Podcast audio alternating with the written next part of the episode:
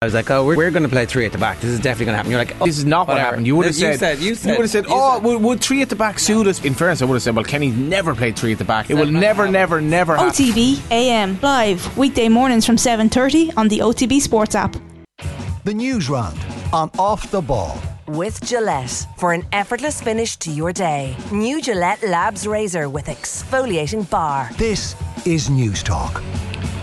All right, you're welcome along. It's Thursdays off the ball. Nathan with you until 10 o'clock this evening. We've got John Giles coming up at half past seven, wrapping up the week on the Republic of Ireland. He'll be giving his thoughts on the performances of Stephen Kenny's side. After eight, John Meyler will be looking ahead to the league hurling final Saturday evening. Thurles, big crowd expected for Cork against Waterford. Obviously, keeping a very close eye on the Cork side. They got so close to an All Ireland final back in 2018 under John Meyler. So that's coming up after 8 o'clock. And then on the football show, Jonathan Wilson will be joining us. The draw for the 2022 World Cup finals takes place tomorrow. There's FIFA Congress ongoing in Qatar. So we'll talk about that. We'll also talk about the week that was in terms of the qualifiers and some of the sides that missed out, uh, particularly in Africa. It was a very dramatic evening on Tuesday and a whole lot more to come over the next three hours. We'd love your text. 53106 is the number, or you can get in touch on social media on at off the ball. Just follow any of our accounts and send us a message. Uh, Joe Molloy should be with us this evening. Joe, Nathan, how are you? I'm all right. Richie McCormick, good evening. Nathan, how are you? Thanks for giving us the night off last night, Richie. Ah, you're It very welcome. tough. You know, oh, it was I'm tough. we, kind were, that way. we were doing um, important work. Really, really important work last night. Were you doing golf geekly stuff? Were you? Listen, uh, we, we may have had to go down to K Golf World at the K Club and play the back nine of Augusta and then play the 17th at Sawgrass. But we were doing it in the name of our good Golf Weekly subscribers. They we, we just had to we just had to get down there and, and meet and greet. You know how it is. Oh no. So you right? Okay. Like last night's show was good. Uh, like I don't obviously don't think tonight will compete with it. Um, but here was me thinking that I was doing it for altruistic reasons. And you know, someone was sick or someone had had caught the Rona and, and was out and had their feet laid up for a, a few days. But um, there you are messing around in a, a simulator. That's that's lovely. So, I'm That's not sure really it's a lovely. stimulator.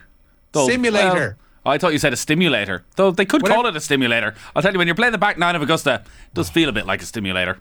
But good. Listen to yourself, man. Is this how you envisaged your life when you were like 17, 18? Is it? Is this, really? Is this, is, Richie, is this how any of us uh, imagined our lives when we were 17? Can I just put my hands up and say no? 100% not. Uh, but even still, man, come on. Have a little bit of pride. We were sick with the golf bug, Richie. We were sick, all right. Uh, do you know what struck me actually, Nathan? I was just thinking about it. I meant to say it to you. So, uh, Peter, Lawrie, Gary Murphy were there, regulars in the pod, as you know, Richie, as well. And the lads walk in, like Gary's 50 this year, Peter is 48. They stroll in now, they just look like your typical Irish middle aged men. just strolling in. We're all standing around, we're all chatting, very laid back. Um, Peter in particular never like strikes me as um, somebody who was that sporty. You know, just doesn't have the look of uh, somebody who's that that sporty. You know, he's tall, a little bit maybe long limbed, gangly, kind of whatever. And it's amazing. We do the golf simulator. Me, Nathan, and Peter and Gary were playing the back nine at Augusta on the simulator, K Golf World.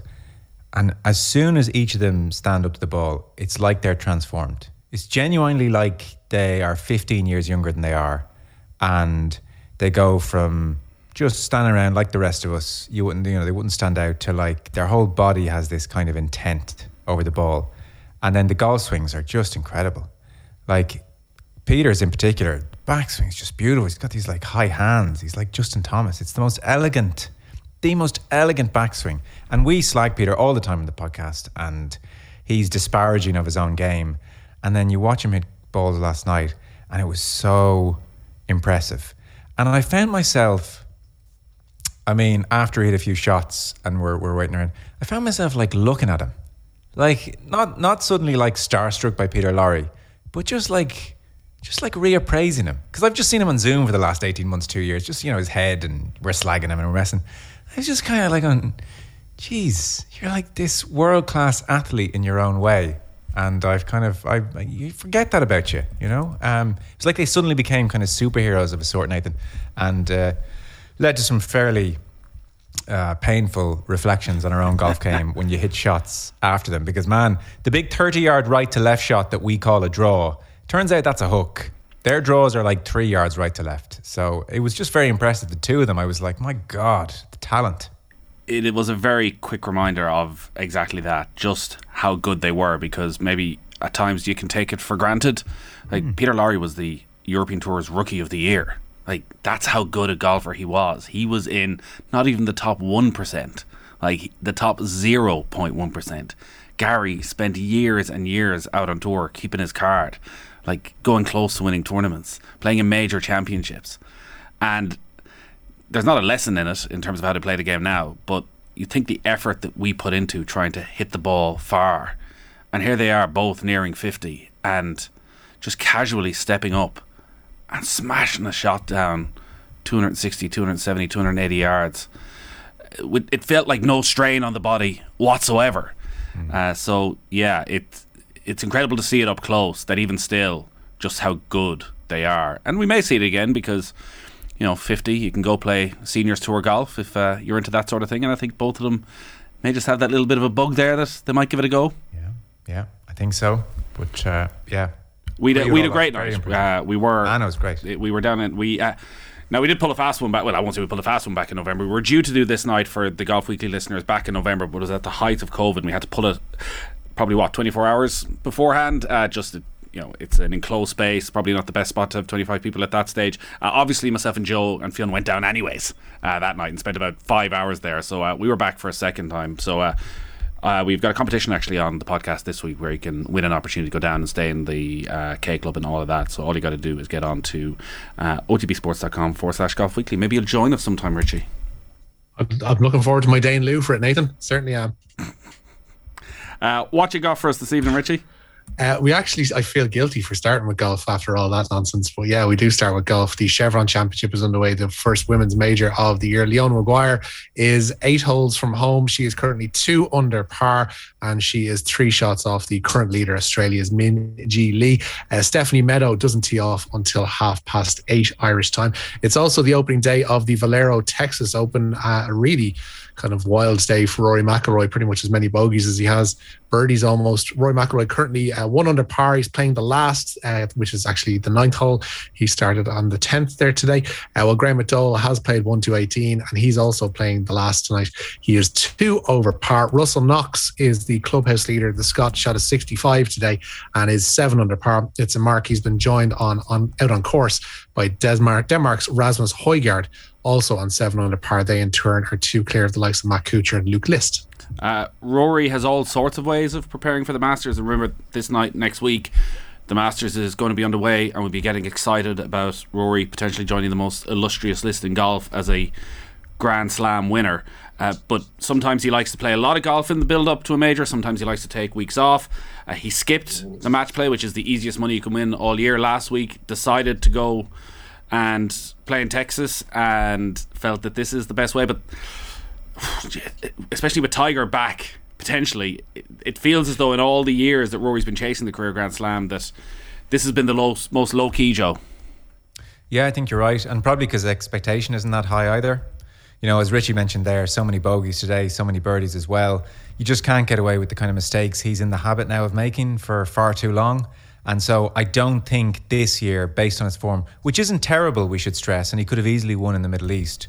But I would say of, of any of the last six, seven years where he's been going for the career Grand Slam, I'd say expectation is at its coolest this time around. Most people you speak to are not expecting Rory to do something here.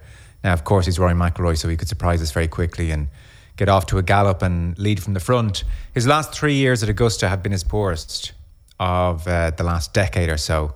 And I guess it's hard to know what to expect from him at this stage. But we're back to some of the same fundamentals, uh, Nathan. The big three for me the putting, he needs to have a better putting week than he's liable to have. The wedge game has not improved. That's the biggest concern for me. The wedge game has not improved, and Augusta is all about precision. And then, thirdly, this is less of a concrete point and just more of a personal observation. I think increasingly he's struggling to play his best golf when the pressure is on. And I think that's a more recent phenomenon, but obviously the pressure is going to be on at Augusta. So I don't hold, I don't hold out um, huge hope for him this year, whereas in previous years I would have felt he had a great chance. Well, exactly, and listen, maybe that is somehow going to come together for McIlroy. That expectation is low, and I think it's the one thing you always said about McIlroy is he was the best driver out there, and the stats don't back that up at all now. And while he played well in Dubai, he has done little or nothing since he got to America in the warm up tournament. So, unless he can find something over the next couple of days, uh, he probably isn't going to be among too many people's picks. But again, all he got to do is win that, and we look back in his entire career in a very different way. And, anyways, we should be talking more about Leona Maguire this week because it is the first major on the LPGA. Uh, she's made a decent start. And if we're talking about the most likely Irish major winner on tour this year, Leona Maguire is probably it. Yeah, so uh, really interested to see how she goes. She's just been trending in all the right kind of ways over the last year in particular. And the next natural step for her after winning on the LPGA Tour is to challenge for a major. Let's not put too much pressure on her and say she should win. But if she was to really be in the mix on a Sunday, that would be incredibly exciting. This is going to be on Sky Sports, more so than the Texas Open all week. And I suppose the other story, just to take a broader view for a moment, is Jin Young Ko, who's the world number one, hasn't finished outside the top 10 since last July and she's won five times since July as well, six of her last 11 events. So she's utterly dominant. There's no Nelly Korda there. She's a blood clot, so she's been having treatment for um, that. So, yeah, Leona Maguire absolutely would be watching, but uh, Jin Young Ko, the world number one, is the big story this week. She's talking about winning the Grand Slam this year, which is um, confident, Nathan. Sure is. Uh, Leona Maguire playing with Jessica Korda this week, and every interview she ever does, you get the sense Leona Maguire just wants to take down the two Kordas at every possible opportunity. So it's a, a nice pairing for her as well over the first couple of rounds. The news round brought to you with Gillette Labs for an effortless finish to your day. Where are we going next, Richie? Uh, we will go to the Women's Six Nations. Ireland head coach Greg McWilliams naming an unchanged starting 15 for Saturday's Women's Six Nations game away to France. BlackRock's Christy Haney could earn a first cap off the bench in Toulouse, while McWilliams has made minimal changes. His French counterpart, Annick Hayraud, has taken the opposite approach. She's made seven switches from last week's win over Italy, three in the pack, four among the backs. France may be strong favourites for Saturday's game, but McWilliams says the result won't derail their progress. No, unfortunately, uh, the clip isn't working of Greg McWilliams at the moment. But uh, yesterday we did the Six Nations show and we got a full preview of the match and obviously an unchanged squad there as well. Uh, coming up on the football show, by the way, Jonathan Wilson is going to be talking to us. The World Cup draw is on tomorrow and we look on somewhat enviously, I think, of the footballing side of things. I made the point to Jonathan that maybe if there was a World Cup to miss, uh, that this was the one in Qatar. There's Congress taking place at the moment as well, and it's been fascinating following it throughout the day. So the Norwegian Football Federation president uh, Lise Klaveness uh, upset the consensus at Congress, where she was extremely critical of Qatar and FIFA's role in the awarding of the World Cup to Qatar, saying in 2010 World Cups were awarded in unacceptable ways with unacceptable consequences. Human rights, equality uh, were not cared for. Democracy, the core interests of football, weren't in the starting 11. These basic rights were pressured onto the field as substitutes. FIFA has addressed these issues, but there is still a long way to go, made up. Uh, and talked about uh, migrant workers and the families of those who died, that they need to be cared for. There should be no room when it comes to hosting World Cups for employers that don't secure the safety of workers, no room for hosts who cannot host the women game, who cannot legally guarantee the safety and respect of the LGBTQ community.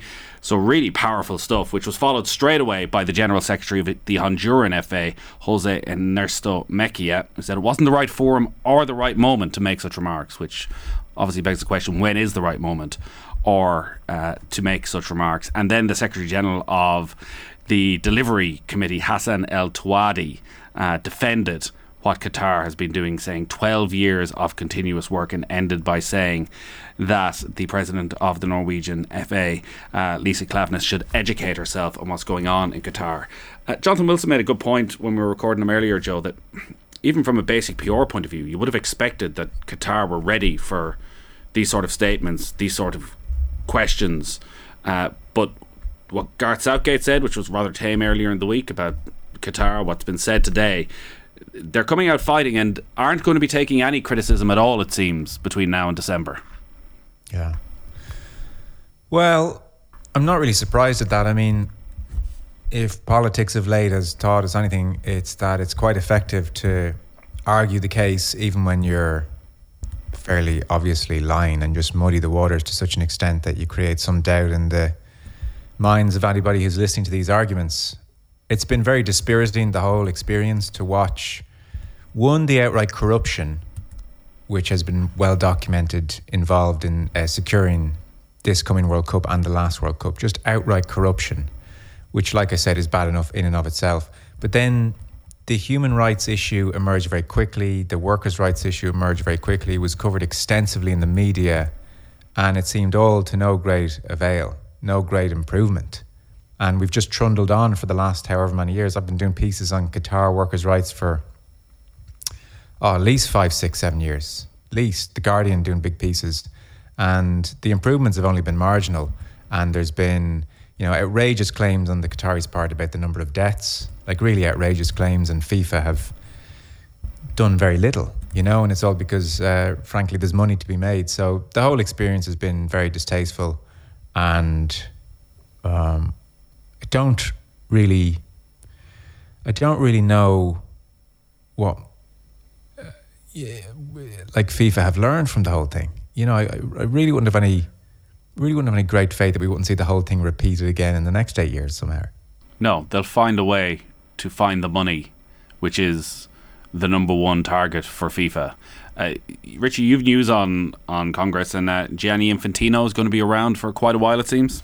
Yeah, unfortunately, the FIFA president has confirmed he will stand for re-election at next year's Congress. He has been in the role since uh, 2016 after succeeding Sepp Blatter, who was impeached, of course, at the time.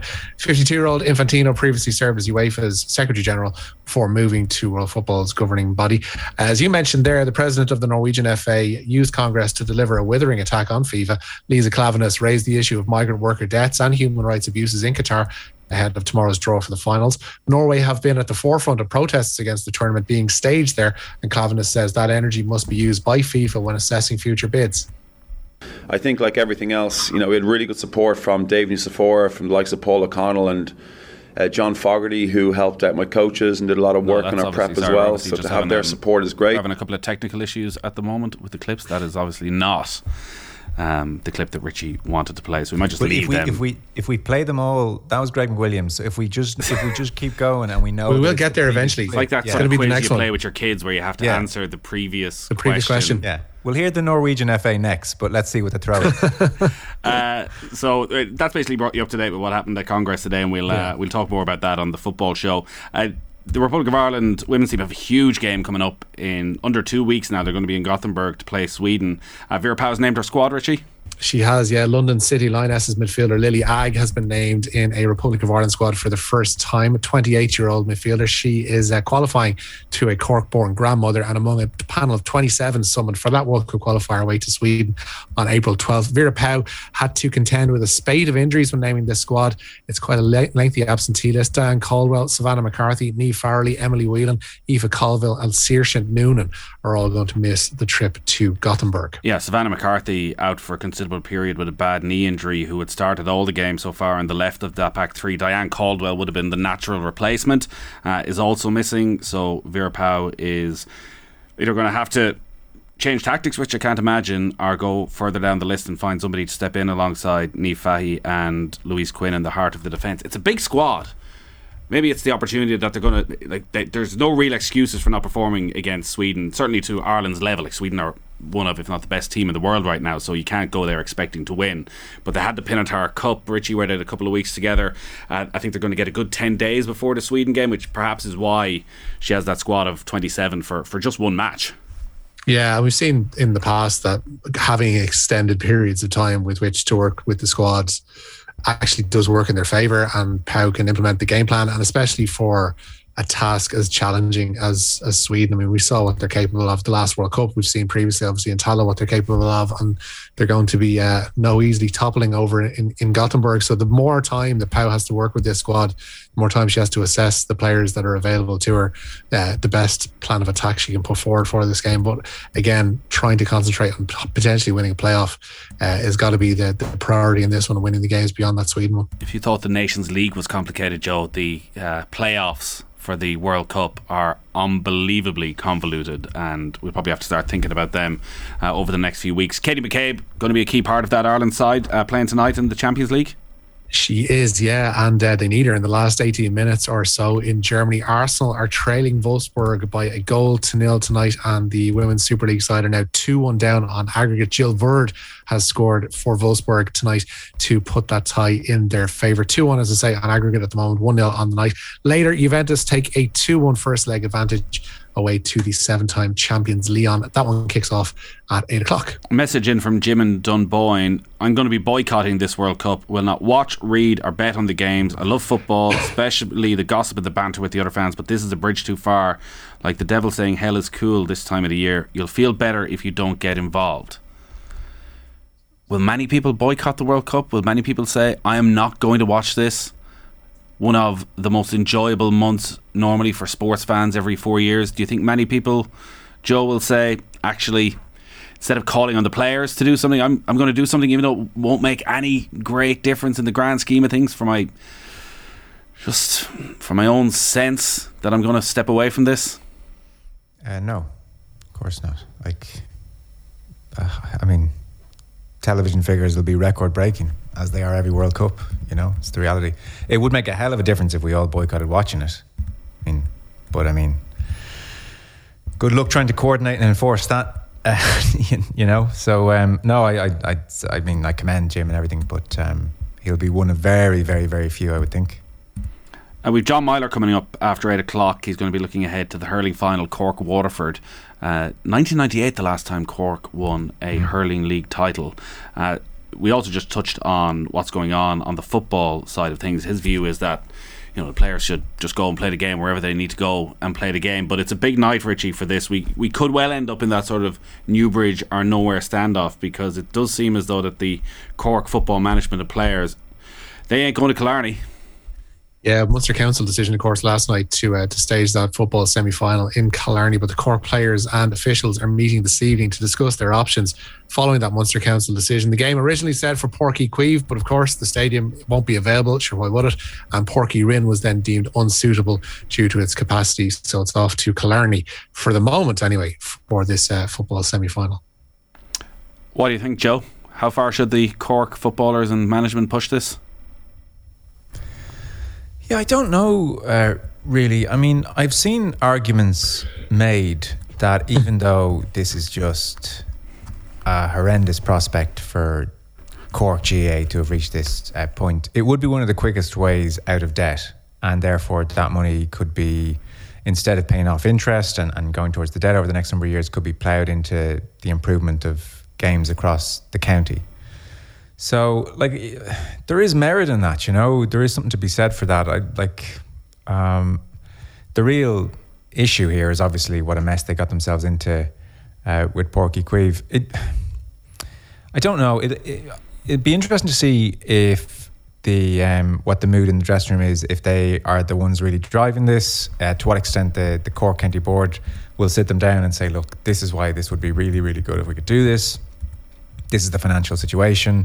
Um, so, I, you know, I, I kind of, well, there's a media ban at the moment, so it's hard to hmm. know what the mood is in the dressing room. Like, you remember with Newbridge or Nowhere, that was such a united group, and Cian O'Neill was doing an interview in the 6 1, and it was clear that, like, county board and players and management were all aligned on that one. Whereas here, this is kind of a more interesting situation because you will have uh, people there in the room, be it officials or players, saying, yeah, look, this is obviously, it's ridiculous that we're in this situation, but for the betterment of Cork over the next decade, you know, Ed coming and playing his songs uh, brings in a fair few quid, and that gets us moving in well, the right direction. I, I don't know what your read is. Well, as John Meyler said, Cork needs Ed Sheeran. Ed Sheeran needs Cork, and Cork needs Ed Sheeran to pay off right. the debt. Uh, the question is whether they can get it to Páirc Uí Rinn or not, and there seems to be varying reports as to what sort of capacity they could have at Páirc Uí Rinn, and would it meet the demand. Now, part of you as a Cork player would say, whether it's nine and a half thousand, fifteen thousand at Páirc Uí Rinn, you're playing arguably the best team in the country right now. Mm. You know, Saturday night, red hot atmosphere. Cork football isn't in a great place. This is our only real opportunity. Bring them into the lines then of beating them, rather than going down to Killarney, which I can't imagine Killarney's going to be full, half full for Cork coming to town when Kerry have grander ambitions. Maybe it will, but money yeah. talks in this case, and you can understand the Munster Council wanting to get as many people in as much revenue. But if you're a Cork footballer, your best chance of beating Kerry is playing it in Páirc Uí Rinn in front of a full house of Cork supporters. So, at the same time, you know, if you're a Kerry player, you're thinking these guys really don't want to come down here. these hmm. guys really don't fancy this trip. Mm. I mean, there could be a thing as well. They did it for uh, the last couple of years as well. Was it for Munster finals where there was work ongoing at one of the grounds where they played two in a row in one ground and then two in a row the following year? So in a sense, they they're tried doing this year, kind of. Yeah, they're gonna yeah. they're gonna do two in a row in Páirc Uí after this year, provided obviously that they do go to Fitzgerald Stadium for the semi final. Oh, are they? Well, then, yeah. if they're going to do two in a row in Páirc Uí next year, maybe just get on with it then. No. I would think so. The main, like the main issue is, like I know you're saying, and John Meyler was saying it there, and Cork said is that they need these gigs, they need the Ed Sheeran gigs. They have to surely find a way to be able to do both. I mean, and use the stadium for what it's actually used for. This is the bit I cannot one or the other. Like that, that I, I know Ed Sheeran has a touring schedule and can only come at certain times, but surely you have weeks of the year that you say doesn't matter who's coming to town, you cannot have a gig in Uí Chaoimh that weekend. Yeah, like it, it, would make sense. It's a stadium that was built for GAA purposes, um, and I know they have to get it out of debt quick, and that debt is is, is only accumulating, and the depreciation on the place is only growing, etc., etc. Uh, especially judging by the figures that they released last year. But like, they have to actually play bloody games in it, and and meaningful games in it, because that's that's what's going to actually keep uh, be a more steady, regular and revenue generator for it. Not the hope that Ed Sheeran or Bruce Springsteen or whomever is going to be coming every year, or that somebody come every year, you need to use it for its actual purpose. You need and you need to use it preferably for those dual purposes, and then then that's when you're swimming in cash, uh, not using one or the other. I presume they will get to that point though, but in this case, they just couldn't say no. You know, ultimately they will absolutely prioritize the GAA, but not this year. I presume that I, I would hope. I mean, I doubt we're going to be in this situation in two and three and four years, but it seems like this year it's take the cash when the cash is on the go, and, and that's where they are. Yeah, if anything develops on that over the course of the evening between now and 10, uh, we'll let you know as soon as it happens. We got to leave it there for the news round. Richie, thank you as always. Cheers, Nathan. Joe, enjoy the weekend. Cheers, lads.